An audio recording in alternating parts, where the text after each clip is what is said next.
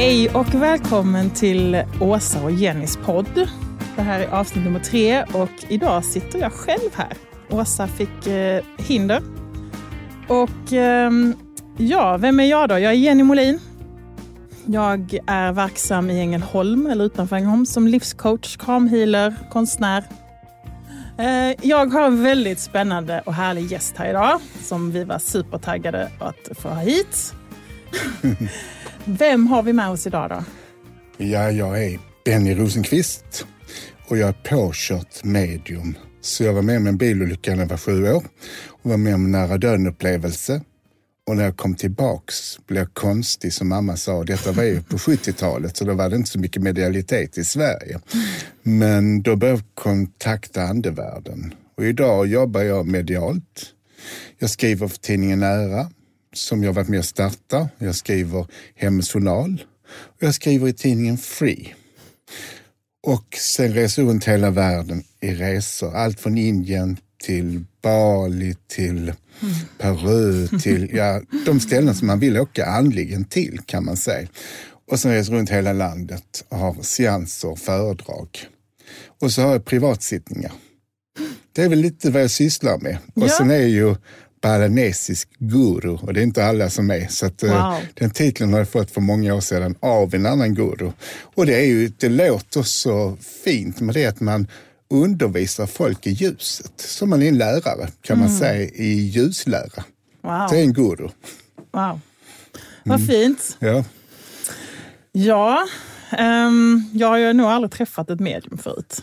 Och kanske är det många, många lyssnare som undrar, va, hur funkar det? Liksom? Va, hur funkar en seans eller en, en sittning ut? Eh, seans kan ju vara privat och det kan vara att du kommer till mig, både du och en släkting och ett par vänner. Så det är mindre tillfällen. Sen kan det vara en stor seans och det kan det vara 20 till 1000 personer som det har varit som mest. Och eh, sen en sittning, den är alltid privat och den handlar om att vi pratar om det som har varit i ditt liv, det som kommer hända och det som händer just nu. För där är bevisbördan också, att jag ska berätta för dig för du ska kunna lita på mig att jag kan Ja, se din det. framtid. Det är att jag kan se vad som ska hända dig. Så du i princip säger ja och nej. Så det är jag som pratar när du kommer till mig. Så funkar det. Blir folk ofta lite rädda för dig? Att de ska bli genomskådade? Kanske de som har någonting skumt i bagaget blir nog det. Men om jag tänker så här, det händer mig också att folk eh, är rädda för att jag ska genomskåda dem. Ja, för jag gör det ibland. och eh, det är ju för att de inte riktigt är i sitt eh, autentiska jag till exempel. Att de lever i en roll istället. Kan det vara så att de, du bara smack rätt in och de bara oh oh. De tror det, men jag gör ju inte det utan Nej. lov. Nej. Så jag hade en granne som sprang, och jag hälsade på alla grannar utom en. Och hon sprang och gömde sig bara hon såg mig. så att hon slängde matkassar och hade hon häcksax så slängde hon den. Och så Va? sa en kompis till mig, "Eh, hur är din granne där? Jag, jag har inte fått hälsa på henne, hon är livrädd för mig.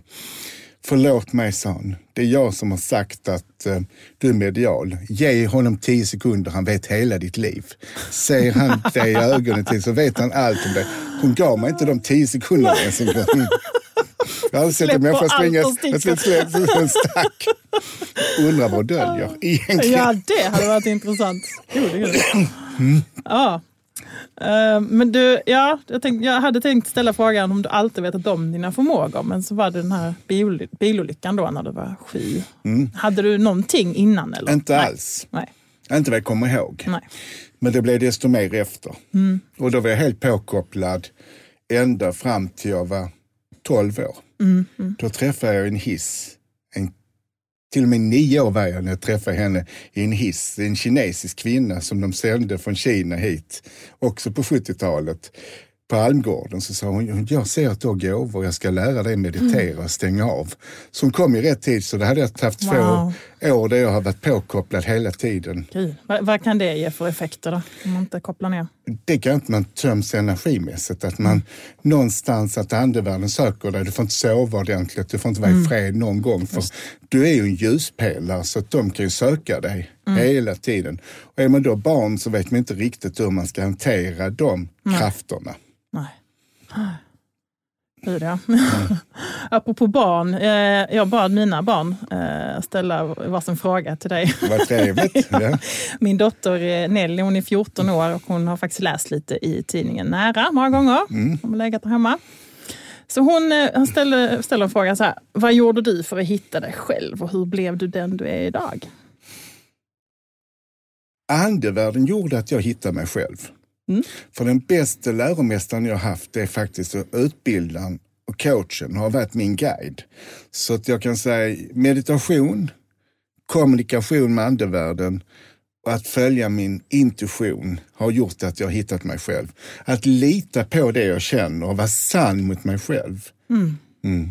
Hur ska man förklara det här att vara sann för, sig, för, för en 14-åring eller yngre? att eh, vi har en sanning och den känns det som känns rätt. När vi är uppe i huvudet, när det känns oroligt, när vi inte är på rätt på det. Rädslor och tvivel? Rädslor, och- tvivel och så, då är vi inte... Det kan vara rätt också för det kan vara en utveckling. Precis. Men ofta har vi ändå ett svar att detta är rätt men det är en process. Mm. Men när det inte känns rätt i huvudet, när det bara är rädslor, och oro och ångest, då är det ju inte rätt. Nej.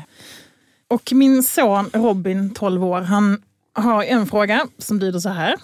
Tror du att världen är en simulation? Nej, men jag tror det är en plantskola för oss människor. En själsligt att vi har samma värde. Vi är här för att utvecklas tillsammans. Och vi är här för att få en större kollektiv medvetenhet. Yes. Så jag säger att vi är här i kärlek för varandra. Jag brukar säga att till 96 procent är bra människor. De andra kan man skita i.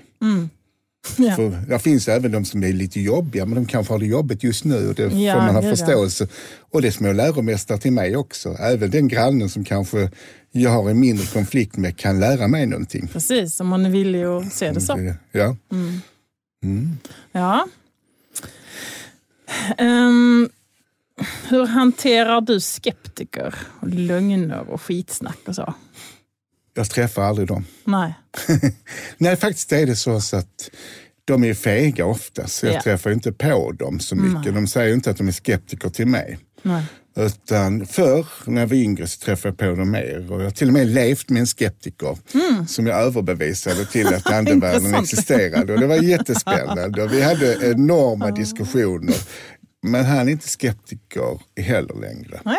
Och Staffan Sjöberg, som jag skrev min första bok med, Överlevan, var skeptiker. Och jag träffade honom nu för två år sedan, så sa han, innan jag träffade dig, så när jag såg döden så såg jag ett svart hål. Nu ser jag bara ett ljus. Mm. Var det vackert? Tänk vad fint att få Ja. bidra. Mm, till någonting. Och sen allt skitsnack och allt som står på nätet. Och, ja, det är ju människor eh, som inte är, vågar ta en diskussion ändå, som vill göra sig hörd.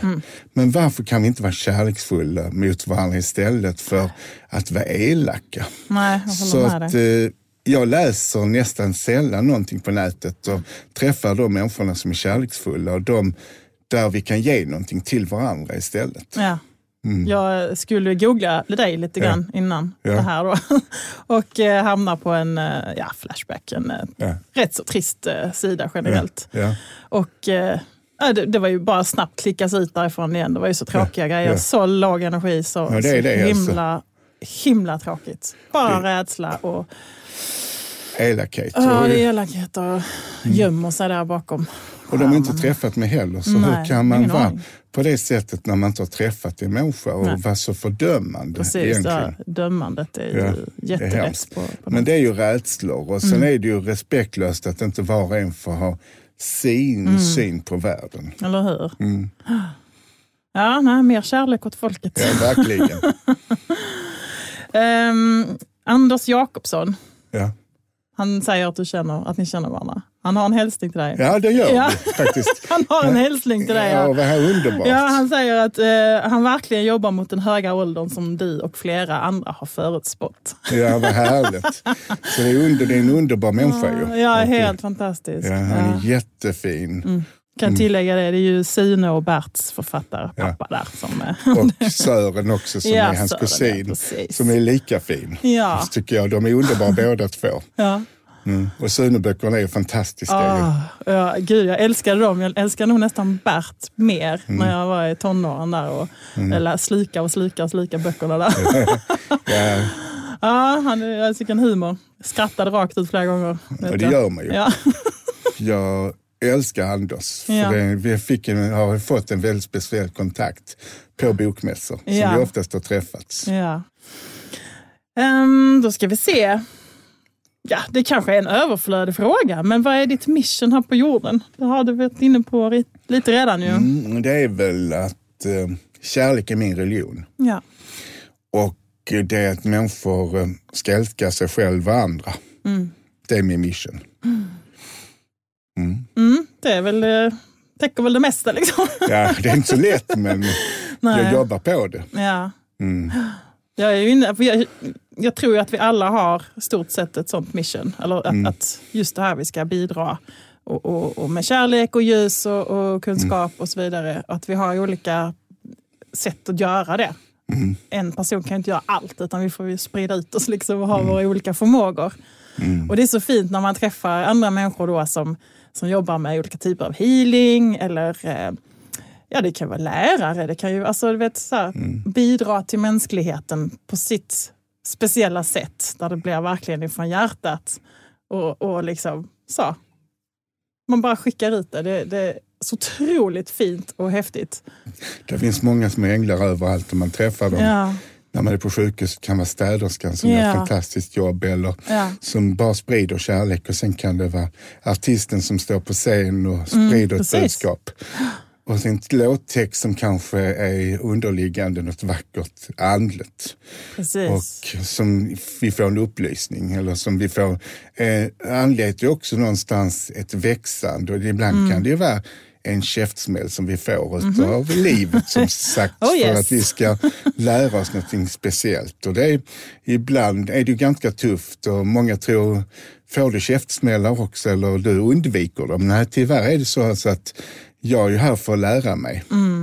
Och jag är inte den perfekta människan heller, utan jag är ju, den, den, är, den är inte först.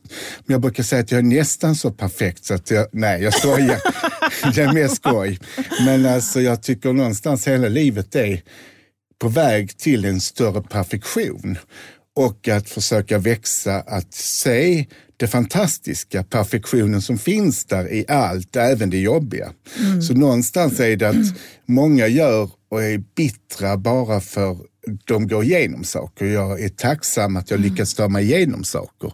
Mitt växande är så fantastiskt när jag får en insikt. Eller var gång jag älskat en person, även om det har varit en komplicerad relation, så har det varit ett växande och det är ett själsmöte som har varit så vackert på något sätt. Även kanske varit det värsta. Så när jag får perspektiv så har jag fått en insikt om vad jag inte behöver eller vad jag behövde. Precis. Eh, beskriver ju min upplevelse också där, Ja. Mm. eh, klockrent. Att, eh, och det som vi pratade lite om innan här, att, att det kan ju hjälpa mig många gånger att veta att Mm. okej, den här relationen är, den suger. Den Mm. är kass, den är skitjobbig och jättetuff. Och, eh, och, och, och det funkar inte alls. Jag känner nästan direkt att det, jag är tacksam. Mm. Och, och även om jag måste ta mig igenom något tungt så, så eh, vet jag om att det finns en anledning till det här. Jag kanske inte ser den just nu, eller känner den, men det kommer att visa sig så småningom. Och det räcker för mig. Och då känner jag ju en tacksamhet eh, till den här personen eller, situationen på något vis som gör att jag klarar lite till. Och jag tycker någonstans att det gör ju någonstans att man tittar åt ett annat håll. Så man vrider ansiktet och tittar åt något nytt. Och det har man inte gjort. Om man är där och är kvar där så måste man vrida hållet, ansiktet åt utvecklingens håll. Och då hittar man något nytt som man kanske inte har tittat på innan. Nej, precis. Mm. Ja, Just det här med andra perspektiv är ju Ja, fantastiskt jätteviktigt. spännande. Ja, ja. Verkligen. Mm. Och, och just den här också, att se det ur ett större perspektiv. Man tar helikoptern upp liksom, och Ja. tittar ner över en hel situation. Hur ser den ut egentligen? Mm. Det kanske inte är så jobbigt som, som det känns där nere. Men om jag tittar i det stora perspektivet så är det kanske inte så himla farligt ändå. Sant. Och, och, ja, man får en helhetsbild av allt, allting och så bara, ja ja, okej, ja, men då så. Vad gör det här om hundra år liksom? Ingenting. Jo, det kanske gör väldigt mycket om hundra år för då kanske du tänker vad tramsig jag var Mm. just då. Precis. När man sitter där på sitt moln och är en ängel. Ja. Jag tänker, ah, vad mycket jag hängde mig upp på detta lilla egentligen. Ja. Så ödslar jag så mycket energi på det här, Ja. så mycket känslor och så var det inte större egentligen. Just då var det största man varit Ja. med om. Ja. Ja, vi människor har ju förmåga att göra saker och ting lite komplicerade ibland för oss själva. Mm. Och sen vill vi kanske vara mer komplicerade än vad vi är. Hur menar du då? Att vissa människor de går in i en större komplex än vad de behöver vara i. Mm. Att de gör problem av allting så att säga. De Mm. tycker om att gå in i detta offerrollen, Ja, få på. Mm. offerkoftan. Att så lätt egentligen då lägga av den och inse någonstans så mycket, när insikten finns där och växandet, när man kan få sticka en annan kofta istället Mm. som, som är mer shining och lyser för en Ja, med insikt. ja. Det. Och så tråkiga människor är när de går in i offerrollen. Ah. De blir så fula också. Alltså. Så Det är på något sätt, alltså, tänker, och så förstår de inte varför alla människor försvinner runt omkring dem när Nej. de har sin bitterhet. Nej, den är ju giftig alltså. Den är Det är det. ju ingen som vill ha det omkring sig. Nej. Inte någon längre stund i alla fall. Nej, och de kan ju inte trivas med sig själva heller. Nej, klart de inte gör. Nej, usch, jag får flashbacks till eh, min historia. Både hur jag själv har varit och hur partners har varit. Absolut. Usch. Men eh, ja, det, det här med offerkofta, är ju, det kan ju hända vissa tillfällen att jag gärna tar på mig den. Mm. En dag kanske, eller några timmar. Och sen bara, nej nu får det vara nog. Mm. och så av med den igen. Jag kan tillåta mig det, men att, att sitta i den i år, det, hur orkar man liksom? Jag fattar inte det och jag kan inte fatta heller. Jag var ju väldigt dramatisk. Jag var väldigt drama queen när jag var i 30-årsåldern. Berätta, på vilket jag sätt? kunde, ja, jag kunde liksom till, vara liksom sådär att eh, sårad för att någon person sa någonting som var Mm. egentligen ganska positivt för mig. Men jag kände mig kränkt för jag ville inte inse att den personen hade rätt. Mm. Så kunde jag gå, åh, vad den sårar mig. Ja, tog det väldigt personligt. Jag tog det väldigt personligt och egentligen var det ju kärleksfullt. Ja, För att det är så fantastiskt med de människorna som verkligen är uppriktiga, Mm. som är ärliga, som vill utveckla en. ja.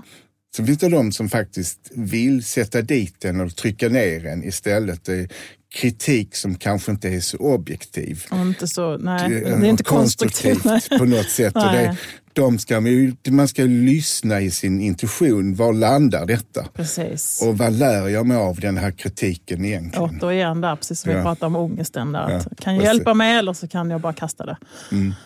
Precis.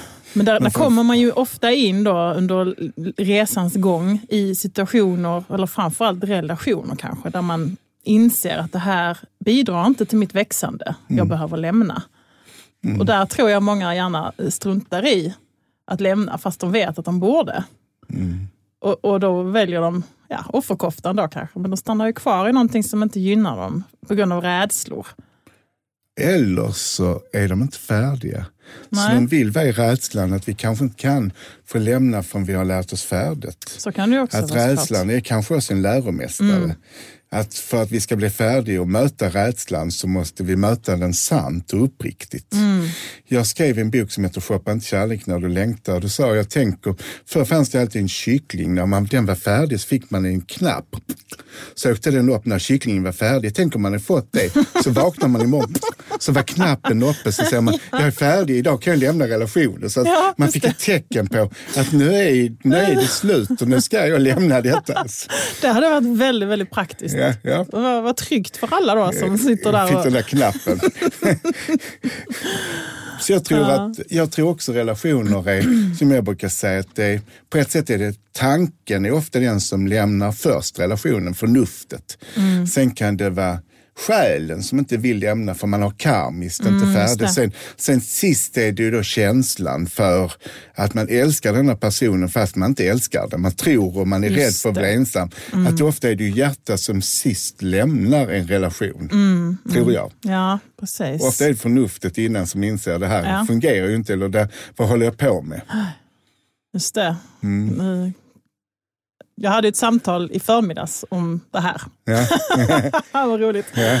Ja, eh, sen har jag funderat mycket på det här, eh, ja, i många olika samtal återkommande på sistone, det här med hur vi, som du sa, då, ofta tror att det handlar om kärlek, fast det är mer attachment och det är mer eh, så här, rädsla för att vara ensam. Man, man, man kanske inte älskar personen för den som hon är eller som han är, utan man har fastnat i en, en dröm om honom eller en föreställning om henne som sen då när man lär känna varandra vi- inte visar sig stämma. Men då är man redan fast eller så då, då, då, då är det svårt att lämna. Och då, men det, är inte, det är ju inte kärlek kanske. Utan man, man, det är en dröm, en fantasi. Mm, sen kan det ju vara en kärleksgåva till dig själv att du möter den här personen i Mm. den kunskapen du får av den. Precis. Så det är en gåva av livet att möta Mm. de som är värst, tycker jag. Ja, håller med dig. Om man vågar se det så. Ja. Jo, men det är fantastiskt när man någonstans... Jag brukar säga det att den värsta relationen jag hade, att jag var tvungen, att jag hade ett mönster som jag gick in i, att det blev värre och värre och värre. Jag hade en viss typ av partner, killar som jag träffade. Och sen träffade jag den som hade allt det negativa. Och jag, eh, det var precis som när jag fick en stor, eh, först hade skick, de skickat en liten sten och så skickade de en tegelsten. Sen fick jag hela väggen vakna upp. Ja. Och insikten jag fick där, det var att jag hade glömt bort att älska mig själv. Att jag glömt bort mig i alla relationer. Att jag tittar inte på mina behov. Och sen fick jag ett förhållande så att jag kan säga att jag började att jag ville vara gift med mig själv kan man säga. Att jag hade det bästa äktenskapet jag någon gång haft, det bästa förhållandet på länge. Wow. Så att jag tyckte då att jag var så fantastisk, eller hade så fantastiskt, så varför äventyra att släppa in någon annan? Så jag blev plötsligt rädd för att släppa in någon. För jag hade så bra med mig själv. Ja, Så att jag, jag kan relatera själv. till detta. Och då var det ju så att till slut, men då kunde jag också träffa en annan typ av partner som Mm. inte tog någonting utan som tillförde någonting istället. Ja. Utan det var det här ge och ta. För jag var rädd om en skatt som jag hade byggt upp som faktiskt var fantastisk, som jag hade glömt bort hur bra det är. Mm. Att det ska vara någon som uppskattar det och som jag kan uppskatta också lika mycket som jag träffar. Precis, lite balans då. Men lite balans är viktigt. Ja. Ja, ja, Men det blev före och efter så att säga. Men vilket uppvaknande det var alltså. ja. Det, ja, det, Mm, det kostade jag på. mig. Ja, jag vet. De, de gör ju det. de där uppvaknandena. Ja. Men de är ju viktiga. Så att, eh, ja. Ehm, då ska vi se, vad har vi mer för frågor på lager här? Uh, jag bruk, brukar när du har en seans eller reading, brukar du eh, förbereda dig på något sätt? Meditation. Meditation. Och du vet, de på andra sidan, de skvallrar. Jesus.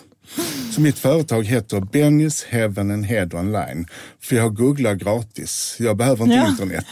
Och du ska veta vad jag får reda på om folk. Mer än vad jag berättar. Ja, det kan jag Så tänka det, det är liksom, och de skvallrar om allt. Men de gör det kärleksfullt. Mm.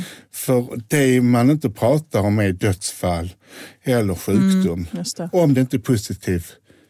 Mm. Att till exempel har mormor varit dement i 15 år och jag har haft kunden i 10. Så kan man förklara det att nu är mormor snart färdig att lämna. Så nu kanske du ska ta den där lilla extra tiden Mm. Ja, till mormor. Mm. Men då är det ju liksom på vänt att man förstår det. Eller om en kompis är sjuk och hon har cancer och jag ser det, Mm. då kan jag säga att hon kommer att bli frisk. Men hon behöver gå till doktor. Men jag behöver inte säga vad hon är sjuk med. Men hon kanske Mm, behöver kontakta en läkare. För vi vill ju Just rädda det. liv. Och andevärlden är ju alltid kärleksfulla. Mm. Så de vill ju inte att vi ska få någonting för att vi inte ska växa eller någonting som vi inte kan rädda så att säga. Nej. De säger inte saker för att vi, ofta är det för att vi ska undvika det som är problem eller förstå vad vi går igenom och varför vi går igenom det. Så de är ju väldigt, de- den sidan är ju väldigt klarsynt och jag har en guide som jag jobbar med och så pratar jag med din guide. Och då ofta har vi ett helt team med guider på andra sidan. Är han guider nu? Här är inte guiden nu. nej. Min guide jobbar ju med mig, Ja. men du har sin guide. Som, det är ju den som också jobbar med dina frågor. Men jag kommunicerar inte med din guide när jag inte får lov att göra det, för du har ju inte bett om en sittning. Nej, det har jag inte. Vi har ju tänkt fråga om du, om du får in någonting nu här utan att ha mediterat. Nej, Utan, ingenting. jag är avstängd. Ja. På det sättet. Så det, är ju, det är jobbigt om jag till exempel skulle gå på stan Ja, det och vara påkopplad, för då skulle jag få så mycket Ja. intryck. Det var ju så då när jag var liten att jag tog in allt. Ja. Och nu stänger jag av när jag öppnar upp totalt. Mm. Alla mina chakran och alla mina sinnen och allt när jag jobbar. Och då är jag totalt öppen.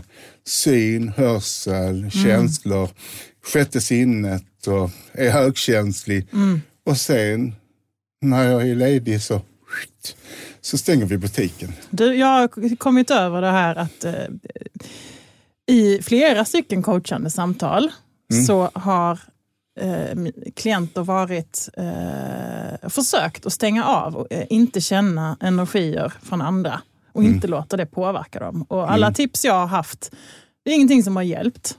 Har du någon sån riktig klockren liksom, som Mm, det är chakrabalansering. chakrabalansering? Ja, det är att man jobbar med sina chakra. För ofta har du en obalans i chakran när du inte kan stänga av. Ah. Till exempel att ofta är soloplektus väldigt öppet där vi har själen. Mm. Och hjärtchakrat, är det öppet så läcker vi. Och det känner vi. Så vi måste ju lära oss att vi skyddar. Men det är ofta de som har svårt för att stänga av, ofta de som är så nyfikna så de både vill stänga av och inte vill stänga av. Så de vill inte missa någonting. Nej, nej, men det kanske väger tyngre att kunna kontrollera det. Att kontrollera det. Ja. Men det är skönt. Men, men man ska inte stänga. Jag brukar säga att man ska ungefär ha som en butik med massa hål i. Mhm. Vet, man har ett nät av galler eller myggnät som man ändå kan känna. Ja, det. Men det filtrerar det som inte vi behöver. ja. För vi ska inte sluta. Och sen stänger jag aldrig kronchakrat för linjen upp till universum har jag alltid öppet för där är ju medialiteten som störst. Mm. Och där healar jag också. Där får jag info från andra sidan och där får jag energi. Mm. Så när jag jobbar så sa många människor till mig att du, du har haft så många klienter, hur, hur kan du vara så pigg? Ja, men jobbar man rätt så fyller man på istället och får Mm, man rätt. Och om du healar och är trött så har du tagit ut din egen energi och då har du inte använt universums bensinmack som är gratis. Nej. De har 95 oktan gratis och du bara laddar ner. Så Mm. det kan vi säga till energitjuvar också att det är gratis för dig också. Plockar du upp och du behöver inte plocka för mig. Ja, det. Så att det, det är, på något sätt kan man få, och det är en bensinmack som är gudomlig och det är en energi som läker också. Mm. Och den letar sig dessutom orsak och verkan. Så egentligen när vi är sjuka så är det ju någon orsak till att vi är sjuka. Och verkan är därför att kroppen säger ifrån att det är någonting som inte stämmer. Och ofta börjar alla sjukdom psykologiskt. Så om vi jobbar också mest på det psykologiska planet så läker vi kroppen. Och healingen har ju en förmåga att intellektuellt leta upp orsak och verkan och precis exakt vad vi behöver. Ja, det är så fint för du beskriver faktiskt en liten del av mitt arbete där som kramhealer. Mm. Jag använder ju min coachingbit där också till de som behöver det. Mm. Så det blir, jag gräver ju lite grann där samtidigt som det blir den fysiska beröringen. Mm. Och, och det otroligt läkande som kommer med det. Mm. Plus att liksom det här, ja, eh, beroende på eh, kunden såklart, men hur öppen den är, så kan det bli väldigt, väldigt effektivt. Mm. Och absolut. Ett läkande påbörjas och, och eh, ja, både kropp och själ märks det ju på, på de här kunderna. Otroligt Mm. Och häftigt. jag hörde en gång ett program av en äldre person som sa att jag har hört någonstans om man kramas så lever man en dag längre. Ja, Så jag måste leva väldigt länge. ja, jag Alltså, också. för att det är ju liksom fantastiskt om man får en dag var gång man kramas. Att-? Men nu är covid-tider så nu får man göra universums kramar. Men jag känner efter vem jag kan krama fortfarande. Krama folk på intuition nu istället.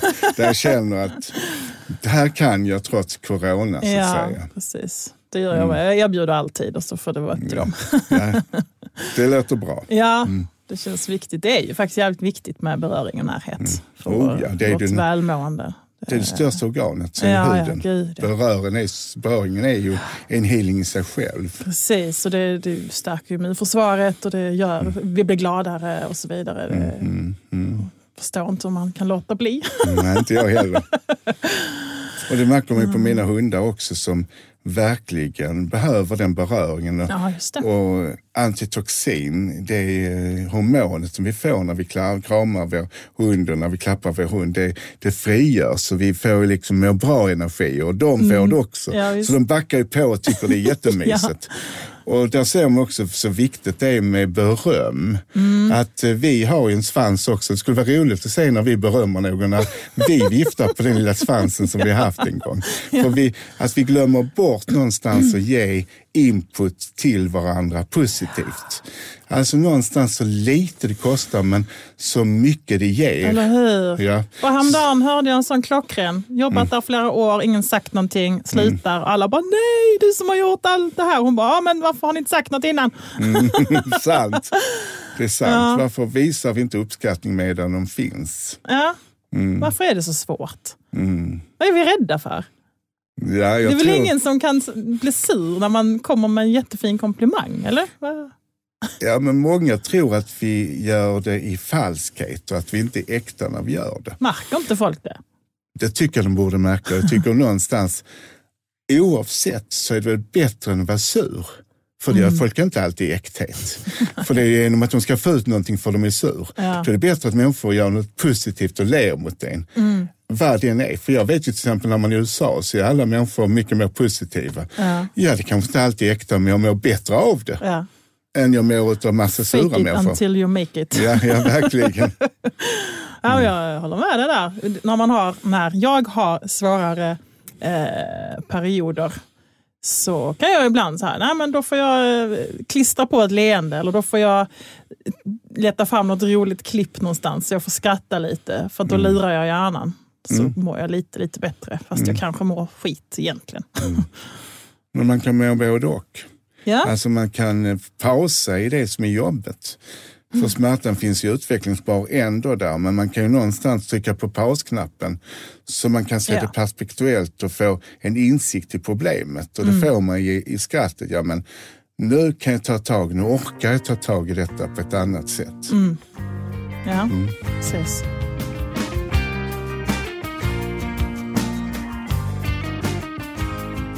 Du lyssnar på Åsa och Jennys podd. Åsa är tyvärr inte här idag, men jag är här och jag är här med dagens gäst, mediumet Benny Rosenqvist. Vi är även sponsrade idag av Ahlgrens konfektyr och de har ju handgjorda praliner från världens främsta chocolatiers. Så eh, prova en sån och njut. Benny, jag läste i tidningen Ära, det var en artikel om dig. Var den ganska nyligen eller? jag har den framför mig men jag hittar inget. Eh, där står det jätteintressant om ett kylskåp. Ja, Berätta lite om det ja här det är mitt kylskåpet. kylskåp. Det har många tyckt det är spännande. Jag har en polsk vänner där hemma som spökar. Hon, jag kan inte polska. Hon är jordbunden. Mm. Så vi kan inte prata med varandra. Men hon har ju valt att jag ska bo där. Men jag hör att det smäller i kylskåpet. så I jag får, kylskåpet? Det smäller inne i kylskåpet. Och när jag precis hade flyttat in så fick jag någon, då var det garanti, så fick jag någon komma dit och titta på kylskåpet. För jag tyckte det var rätt enerverande för det smäller rätt så högt. Och eh, så de tittade på det, det var inget fel på kylskåpet men det smäller fortfarande. Okej, Ja. och, och det, liksom vadå? Gör hon det inifrån kylskåpet? Då? Nej, det ljudet kommer inifrån. Ja. Så hon gör inte det. Ja, det, Fast det roliga var också att det var ju, jag fattade inte vad det var för chatt att vara morgon klockan fem. mm. Och sen så undrar jag varför det tjattrar så i mitt kök. Och jag sa att nu får ni vara tysta, för jag, det var klockan fem på morgonen. Mm. Och så sa min granne, ja hon som bodde där hon hade fem papegojor. så de var tjattrar i mitt kök. De sitter där och tjattrar med varandra klockan fem på morgonen. Men de hör vad jag säger, så de blir tysta. Ja. Men hör hon muller, inte det lyssna. hörs, hörs som ett kafferep. Och det var fem flickor som var papegojor, så vi kan tänka fem tjejer som sitter och dricker kaffe i mitt kök.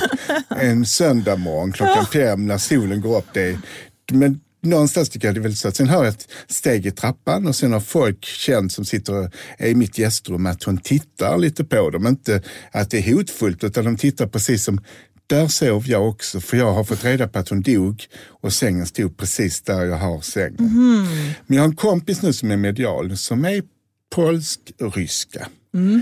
Och, hon, och vi ska hjälpa henne över, för det är ju, när hon är kvar så utvecklas hon ju inte, för hon är kvar i en dimension så att hon, är, hon har ju varit där kanske sen 50-60-talet och det är ju inte så roligt. Så då har vi tänkt att hon ska få lämna mitt hus och faktiskt komma över till andra sidan och utvecklas. Ja, men hon har vägrat det hittills. så. Hittills till har hon vägrat. Men jag har ju haft, jag bodde på Munkgatan och då var det ett eh, en spöke som nöp min, eh, en munk som nöp min städerska som jag hade då i häcken. Aj, sa nu var han där igen.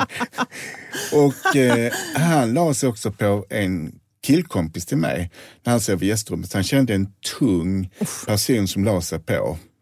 Och sen gick han upp och drack mjölk så kände han att någon smekte honom över hela ryggen. Där stod han naken och drack mjölk och han sprang in och drog ner på täcket så sa han Gud vad är detta för någonting? och sen när jag bodde på Kockumsgatan så hade jag en kvinna som var alkoholiserad. Och hon hörde mig att hon blev lite mer onykter även som spöke på natten. Och då började hon diska och vissla. Och min syster sa till mig, Ben, jag måste få uppleva det för jag har inte fått uppleva något spöke. Okej, sa jag. Hon fick bo där, jag var på kurs i Köpenhamn. Jag var då frisör och hon fick bo i min etagelägenhet. Hon diskade, ställde in disken, gick upp och la sig och hennes man Magnus, han är så, somnar på en gång. Och så har hon stegen. Och så har hon diskandet, så har hon viskan, viskningarna och pratet och visslingarna. Och hon, så ställer hon sig i trappan. Vem du än är så klarar jag inte detta längre. Han som bor här kommer hem tillbaka på måndag och då är du välkommen igen. Och sen var det tyst. Så är väl tyst. Så det är ju det att många är rädda för andevärlden. Jag brukar säga att jag är mer rädd för levande människor för de kan faktiskt göra mig illa både fysiskt och psykiskt. Ja, det. Men andevärlden, de är där i sin värld Mm. och är ofta kärleksfulla som en påminnelse om att de har varit där Mm. och älskar kanske den platsen de befinner sig. Och jag är- är inte rädd för dem. Det är bara en gång jag var rädd och det var en demon Oj. på ett ställe och den ville gå in i mig. Så den var en energi som var ondskefull som jag bara kände hit men inte längre. Men det var det problem för dig att hålla den borta? Nej, va? det var det ju inte. Nej. Det var det ju inte heller. Nej. Vad skulle jag säga? Ja, för det var det lite här, det, det finns ju historier om hur man, de har blivit drivna på ryggen och Ja. knuffade och sådär. Vad är det för? Är det demoner alltihopa eller vad, vad är det? Det kan man bli ju. Mm. Men det, det finns ju värre saker om levande människor kan göra än riva en på ryggen. Ja, gud ja. Ja. Men om man vaknar mitt i natten och, och har rivsår på ryggen. Ja, och, då ska man be dem lämna. Ja. Mm. Och man ber för vara förföljd. Och så tycker jag att man ska antingen själv göra en rening eller så ber man ett medium komma dit Mm. och hjälpa dem över. För man ska inte ha det på det sättet. Nej, precis. Det är väl inget mysigt i sitt eget inte. hem kanske. Så då får man eh, ringa till någon ghostbusters. Ja. Men eh, det stod lite också det här med hur man renar huset. Ja. Eh, man kan göra lite själv ju. Mm, kan man göra. Det är det jag Mm. menar. Ofta behöver det inte vara så svårt. Man ber dem gå mot ljuset och sen kan man köpa vit salvia. Mm. Och sen brukar jag göra hjärtan i luften.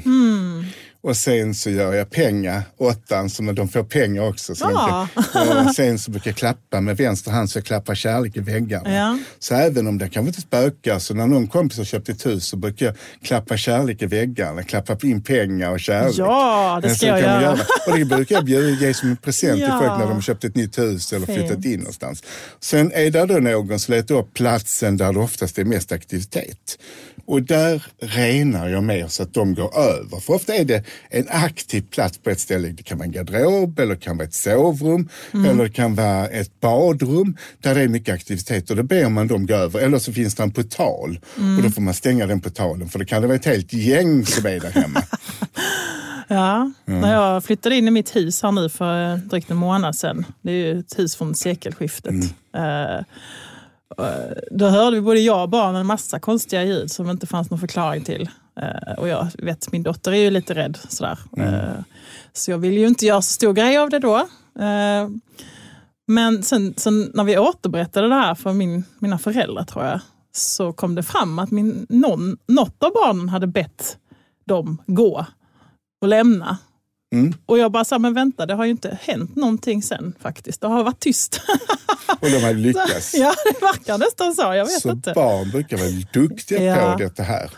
Och ofta är barn mediala för de är barn. En baby kan titta sådär, Mm. Ja, man ser att de verkligen ser. Eller pratar med mormor så man kan se, liksom, de har lång konversation med någon som inte syns. Mm. Ja, Och sen som barn så har de ofta connection fram till de är 9 till 12 ibland. Mm. Om vi vuxna lyssnar på dem och inte tar bort gåvan så kanske de har kvar den längre efter. precis. Ja. Mm. Och sen är ju djur också en, en jättebra... Eh, de kan också visa var det finns och Mm. de sitter och stirrar rakt in i en vägg och ser intresserade ut. Liksom. Och, Mm. eh, Och jag hade ju, när Angelo var liten så var han spökrädd så det var han som Scooby-Doo. Så han hade svansen mellan benen och sprang ut och ville inte vara där. Tyckte det var jag jätteläskigt. trodde han hoppade upp i famnen. och- Nej, nej, nej, inte, nästan på alltså. Så han var jättespökad. Nu är han den bästa faktiskt. Han är ju så när det kommer in någon och jag missar någon på andra sidan. Mm. Sådär, jag vill kanske ha en sittning så ska jag berätta vem som är där efter. Så sitter han, så pratar han med dem. Ja. Då har ni en lång diskussion. Så hör jag det liksom att hunden pratar med andevärlden. Vad roligt. Mm. Så de, och det finns ju katter som också har en Ja. diskussion och visar. Ja. Så det mest känsliga djuret vi har på land är hästen ju. Ja, Det är den som tar in andar mest. Och sen har vi katter och sen kommer hundar. Mm, Och i vatten, vem tror du är där? Delfinen. Ja, det är delfinen. Det är Det delfinen. kommer direkt. Ja, det är det. Ja, nej, men det, är- ja Mm. det, det är ju självklart känner jag. Det är det. Ja. Och de är, jag har simmat med delfiner på Bali. Och när de är ute i öppet hav så det var fantastiskt ju. Och de tittar ju på en. Precis, och när de tittar så var det precis som att nu tittar de in i min själ och nu genomskannar den. Och det känns som jag fick healing av den där Såklart. delfinen. Och så simmar jag på ryggen med en delfin. Men det är så här de ska vara farligt för de kan ju dyka ner snabbt. Och då följer man med och det är inte så bra precis. Nej, så de dyker precis. långt ner. Så jag rekommenderar inte att göra det, fick jag reda på sen efter. Men, min delfin var väldigt snäll. Kan man inte kommunicera med dem med telepati då? Mm. Det upp kan man igen göra. till Upp igen. Ja. Snabbt upp. Luften tar slut. Mm. Ja, jag var på ett delfinarium en gång för många, många år sedan. När jag var nygift, var på bröllopsresa. Mm. Liksom. Det var ju en upplevelse som var helt fantastisk. Jag stod och tittade där under, under vattnet. Hur, så kom det en delfin förbi och tittade mig rätt i ögat och jag bara blev helt, helt så här. Jag visste inte vart jag skulle ta vägen. Jag bara grät och skrattade och skakade. Och jag bara kom tillbaka, kom tillbaka, tänkte jag då. Och så kom den igen och stirrade mig i ögat. Jag bara, "Ah!" helt upplösningstillstånd. Och det, var, det var bättre än att simma med den som jag också fick göra. Men, eh, det var en fantastisk upplevelse. Kan jag Ja, säga. just det där med blicken, det kommer jag ihåg också. Ja. En, och jag smälte och jag kände bara att jag kunde vara kvar där. Jag vet inte hur länge vi tittade på varandra, men det var precis som våra själar blev ett alltså. Ja. Mm. Shit alltså. Jättevackert. Fantastiska djur. Det är ju en av mina absolut största drömmar. Att få simma med vilda delfiner. Mm. Det gjorde jag på Bali. Ja. Och jag ska Ah. åka till Bali, inte nu i vår, skulle jag åkt dit. Så jag skulle egentligen varit i mars nu. Men nästa år i mars ska jag åka dit Mm. Yes. igen. På en sån resa så Ja. vi kommer eh, träffa Gurus och vi ska upp i bergen och eh, till de heliga templen. Och, Mm. Så vi ska träffa healers och Wow, låter helt magiskt. re- och träffa healers som gör, vi gör reningsceremonier som är balinesiska, som är fantastiska. Mm. Så man kommer känna sig så tvättad när man kommer hem själsligt. Ja, det förstår jag. Många processer och ceremonier där. Det har vi på tidningen Nära, vi har ju sådana resor som Ja, är det. andliga. Mm. Så om man, om man är intresserad av att komma på en sittning hos dig eller seans eller eh, följa med på någon resa eller bara veta mer, var, var hittar man dig då? Man hittar mig på bennyrosenqvist.se. Mm. Och vill man ha upplysning på eh, Emiro så står det Benny Rosenqvist medium. Mm. Där står mina telefontider som är måndag 18.40 till 20.15. Och där står mina telefonnummer så du kan ringa på måndagen och boka tid eller om du vill göra någonting annat. Och är du intresserad av tidningen Nära, vad vi sysslar med, så kan du antingen gå in på tidningen nära.se, Mm. Nara då. Och vi gör ju mycket spännande saker. Och sen har du då mig, Benny Rosenqvist på Facebook. Och så medium Benny Rosenqvist på Instagram. Ja, Där, där kan du liksom se vad jag är och vad jag gör. ja spännande. Det är inte så lätt att fånga för jag är ju på språng hela tiden Ja, det var någonstans. ren lyckoträff att vi fick hit dig idag. Eller? Nej, var det var meningen. Det Det, var klart det var var meningen. meningen. Allting är ju meningen Ja. och allting blir som det ska bli. Eller hur? Mm. Det, det är skönt att vara i den tilliten tycker jag. Det underlättar livet. Ja, och man, man ska inte glömma bort att vara tacksam. Nej, det är en av nycklarna till lycka har jag upptäckt. Och det är gudomligt när man vågar ha tillit till universums kärlek och Mm. de hjälper oss. Ja, det gör de verkligen. Mm. Jag har jobbat en hel del med attraktionslagen här de sista åtta månaderna. För, Mm. ja, men det funkar ju verkligen att vara i tacksamhetsenergin och eh, vara väldigt precis med vad man vill ha. Och, eh, Och sen brukar jag säga att de där uppe är bättre på att planera mitt liv än vad jag är. För det känns precis som att då har man bara tillit så löser sig saker. ja. Och saker blir bättre än man tror. Bara man släpper taget och kontrollen Mm. och bara känner att det här löser sig. Precis, och, och när man låser sig där så blir det ju ett enormt motstånd. Man blir frustrerad, man går in i oro, rädslor och allt och bara är i den energin och geggar. Liksom.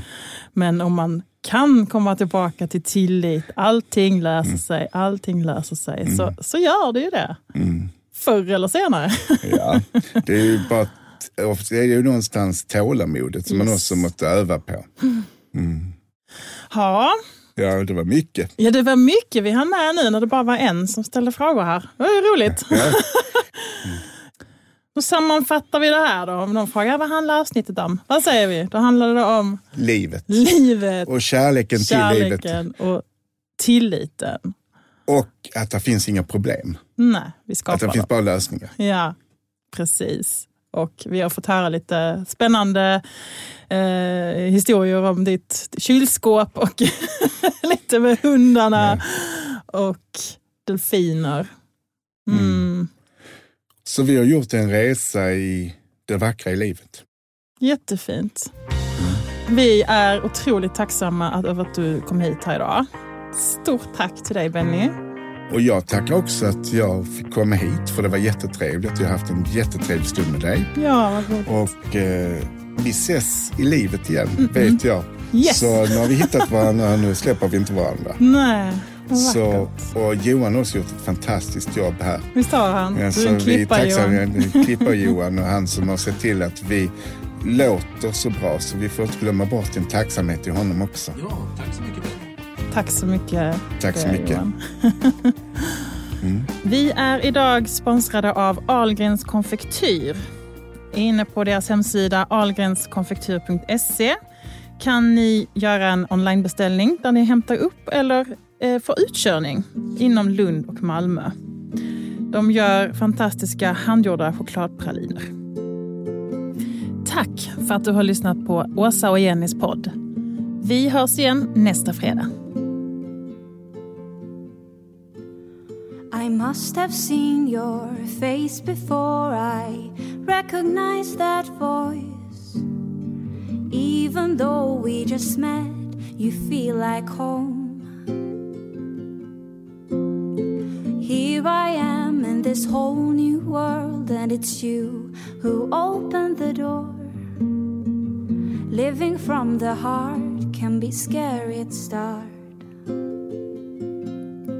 And I'm guessing you were sent by someone to teach me something new. I was praying for guidance when I found you. And I never thought that I would say this or feel the way I do. But you see, miracles happen if we allow them to. Crazy life, these are crazy times, and it's better hand in hand. Losing all my thoughts, I surrender plans.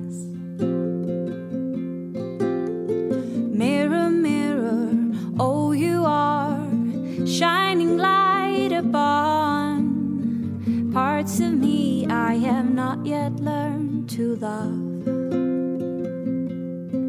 And I'm guessing you were sent by someone to teach me something new. I was praying for guidance when I found you. And I never thought that I would say this or feel the way I do. But you see, miracles happen if we allow them to. So I want to say thank you for showing up in both chaos and peace, struggle and